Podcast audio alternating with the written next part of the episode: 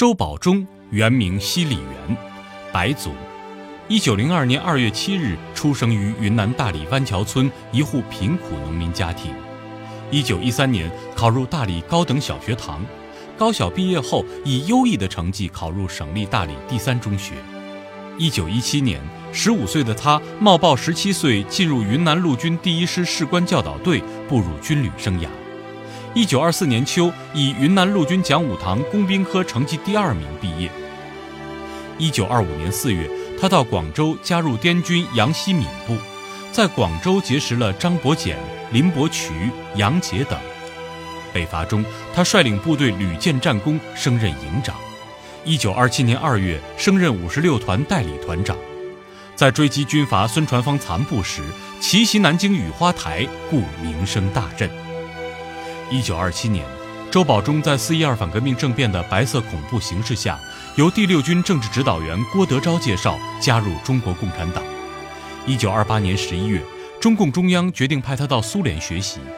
出国前，周恩来亲自为他准备了名为周保中的护照，从此这个名字伴随了他一生。一九三一年九一八事变爆发，他结束学习回到上海。党组织决定派他到东北组织武装力量抗日救亡。一九三二年五月，他到达哈尔滨，任中共满洲省委军委书记。一九三三年四月，被派往宁安创建抗日武装。在攻打宁安县城战斗中，他带领一支敢死队涉过牡丹江，炸毁敌人军火库，击毙敌指挥小岛少佐及三十多名日军。在撤出战斗时，他左腿中弹。但他强忍剧痛，一直到战斗结束。